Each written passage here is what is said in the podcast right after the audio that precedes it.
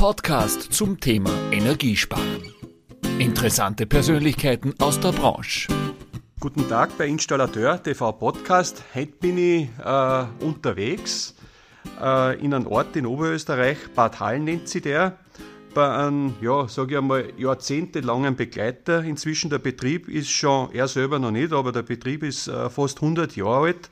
Beim Herrn Rudi Rieder. Servus Herbert, grüß dich. Rudi, äh, wir diskutieren ja immer über viele Themen. Du hast da eine große Wertschätzung von mir, weil ich weiß, du bist seit Jahren oder Jahrzehnten immer Vorreiter in der Branche, ein Teil der LSI-Gruppe, wo ich mit Jürgen Klauser auch schon einen Podcast machen durfte. Wie ist die Situation momentan in deinem Installationsbetrieb? Wie ist die Auftragslage und wie siehst du so die nächsten Monate von Seiten äh, des Handwerks bei dir? Ja, dass ich mir zuerst einmal kurz vorstelle wir sind ein Installationsbetrieb mit so 50 Mitarbeitern, also ein, ein guter Mittelbetrieb.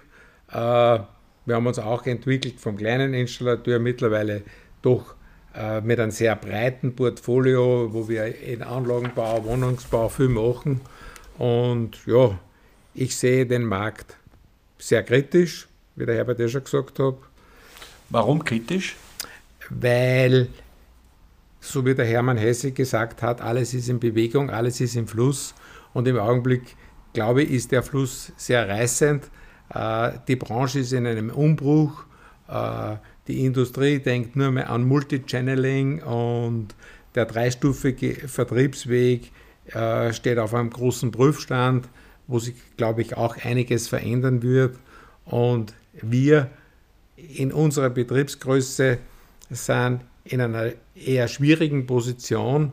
Wir sind nicht der kleine Installateur, der nur das zubeschraubt und schnell das Handwerkliche macht, was ihm ein anderer vorgibt.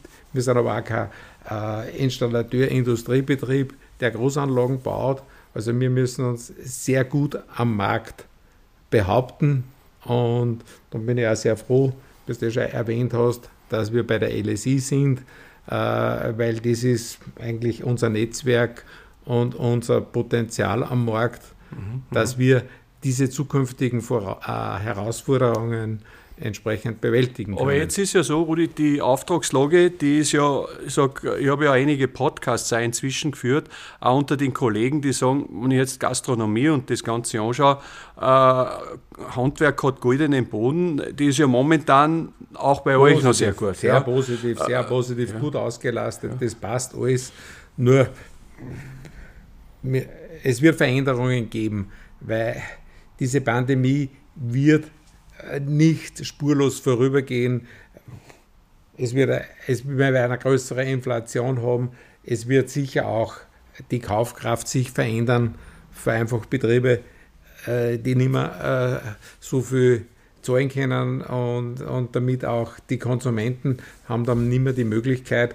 Und das, was jetzt die gute Auftragslage ist, ist eigentlich ein Strohfeuer, wo die Leute Angst haben, wo es nur einer Geld anlegen können.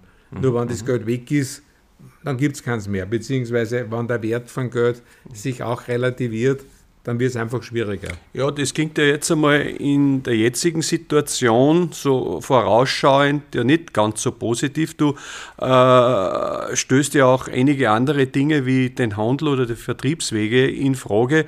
Aber Zurücknahme, wie bist du immer, wie viele Leute hat dein Betrieb draußen? Wir haben 50 Mitarbeiter. 50 Mitarbeiter. Tust du da auch schon äh, Vorsorgen für die Zeit, die da kommt? Und ja, wenn ja, absolut. wie? Wir sorgen absolut vor. Wir äh, expandieren auf, auf alle Fälle nicht, obwohl es sicher, wie ich gesagt habe, bei dem Strohfeuer jetzt möglich wäre. Äh, wir wollen eigentlich unser solides Fundament erhalten. Ja.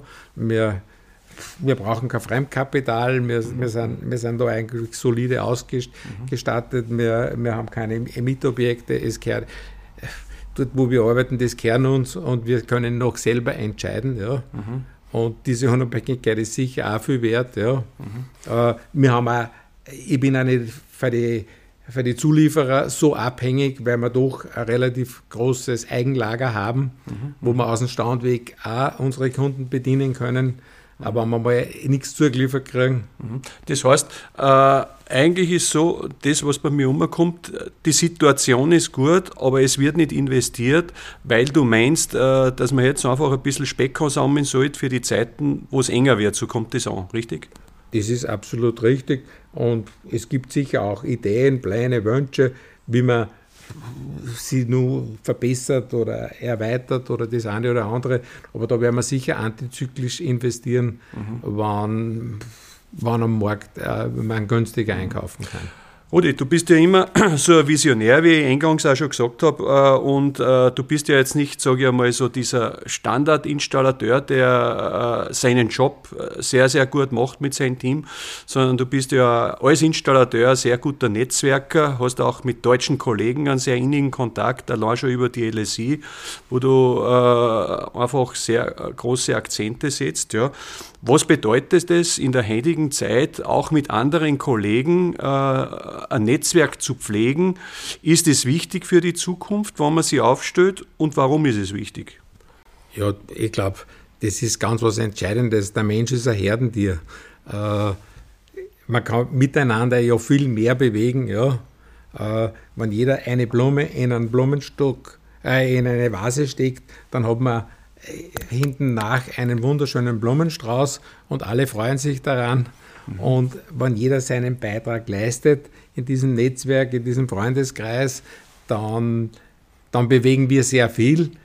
Und ich meine sogar auch sehr, sehr viel mehr als manche große Konzerne, die glauben, sie können die Wirtschaft und die Welt regieren. Mhm. Und äh, du hast da über Vertriebswege gesprochen. Ja? Welche Wichtigkeit hat heute in diesem Netzwerk äh, der Fachgroßhandel und welche Wichtigkeit äh, wird er in Zukunft haben? Äh, wo siehst du da die, die sage ich einmal, den Weg, äh, wo man da hingeht und äh, wo, wo der Großhandel sich in den nächsten fünf Jahren irgendwo finden wird? Ja, der Großhandel wird sich entscheiden müssen mit wem er arbeitet, für, für wen er arbeitet, für wen er seine Leistungen zur Verfügung stellt. Geht er direkt zum Endkunden? Geht er direkt zum kleinen Handwerker, der nur montiert und er macht diese ganzen Arbeitsvorbereitungen und Vertrieb? Oder er ist ein Logistiker für Betriebe, die eben selber den Vertrieb machen, die Planung machen und die Wertschöpfung in ihrem Hause halt nicht nur auf die reine Montage und das Handwerk ausgelegt ist. Mhm. Das heißt, äh, gehst du mit deiner Installateurgruppe oder mit den Kollegen schon mehr auf die Zweistufigkeit über oder sagst du, es gibt Bereiche, wo der Großhandel nach wie vor eine große Wichtigkeit hat, aber nur in diesem Bereich? Also für unseren Betrieb, und ich spreche bewusst nur für diese Mittelbetriebe, hat der Großhandel eine wichtige und starke Bedeutung als Logistiker, als Bufferlager für Material, das äh, Schnelldreher sind. Äh, zum Beispiel, wenn ich das Beispiel von einem äh, Fitting-Formstück hernehme, äh, dann ist das absolut nur über den Großhandel äh, zu handeln und ist auch richtig, dass der Großhandel das macht. Mhm. Aber er sollte die Lagerhaltung, die Spedition machen und für diese Dienstleistung soll er auch seinen wichtigen Deckungsbeitrag kriegen. Aber für Beratungstätigkeit oder Planungstätigkeit ist das ein, eigene, ein eigener Job. Und wer den macht, der sollte halt für diesen Teil den Deckungsbeitrag haben. Äh, ich komme zurück wieder, du bist ja, äh, ja Installateur, Heizungsfachmann auch äh, speziell ist es nicht nur Aufgabe auch in Zukunft äh, für äh, den Installateur, dass der sich auch anders aufstellen und bewegen muss oder passt eh alles, weil die Situation, er ist ausgelastet, er hat nur gearbeitet oder wird auch er sich in eine andere Richtung bewegen müssen? Da bin ich mir ganz sicher, ich bin ja auch gerichtlicher Sachverständiger und sehe am Markt sehr viel, was gebaut wird und montiert wird und empfohlen wird und die technische Kom äh, Kompetenz und was ein Installateur, ein Meister seine Kunden berät, äh, hat einfach die größte Wichtigkeit. Und da muss halt der Installateur, Meister sich weiterbilden, dass er entsprechend kompetent das anbietet und nicht nur ein Anlagenschema, was ihm irgendeine Industrie zur Verfügung steht, nach dem bauen oder irgendein Fußbodenheizungsfabrikant äh, äh, macht ihm einen Plan für eine Ausführung und nach dem baut er, sondern er ist der, der ein Gewerk zu verantworten hat und darum muss er auch diese Planungen und die Details alles selber wissen. Und das kann man nicht so leicht delegieren. Das, da kann man auch gleich vielleicht zum nächsten Link. Das klingt ja auch sehr viel mit Service und das weiß ich ja von deinem Betrieb. Ja. Äh, wie wichtig ist dir das, dass ihr, ja, soweit ich weiß, schon Kundendienst, Service in vielen Bereichen selber im Hause mitmacht? Ja. Äh, was hat das an Bedeutung auch für die Kunden selber? Wir sind für die Kunden da. Und wenn man am Markt heute schaut, das Geschäftsmodell von Microsoft hat sich geändert. Früher haben wir ein Computerprogramm, ein Word, um teures Geld gekauft. Das brauchst du nicht mehr. Du hast heute einen Partner und zahlst dein monatliches Abo und hast damit das Produkt, Software zur Verfügung.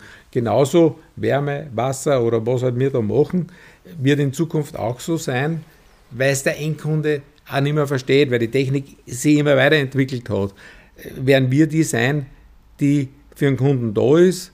Wir kriegen in Form von Wartungsbeträge oder Betreuungsverträge einfach äh, eine Entlohnung und, und damit hat der Konsument äh, die Sicherheit, dass das Zeug funktioniert. Äh, Rudi, äh, es, ist, es vergeht kein Podcast, wo ich nicht auch das heikle Thema ansprich, was uns eigentlich in Deutschland, Österreich, fast europaweit verfolgt. Ja, wir haben zwar sehr viele Arbeitslose, aber in unserer Branche kaum Fachkräfte. Ja. Äh, wie siehst du die Situation, beziehungsweise welche Chancen sollte man nutzen, um da äh, diesen äh, Mangel entgegenzutreten? Ich habe da einige Lösungen von äh, der Branche schon gehört.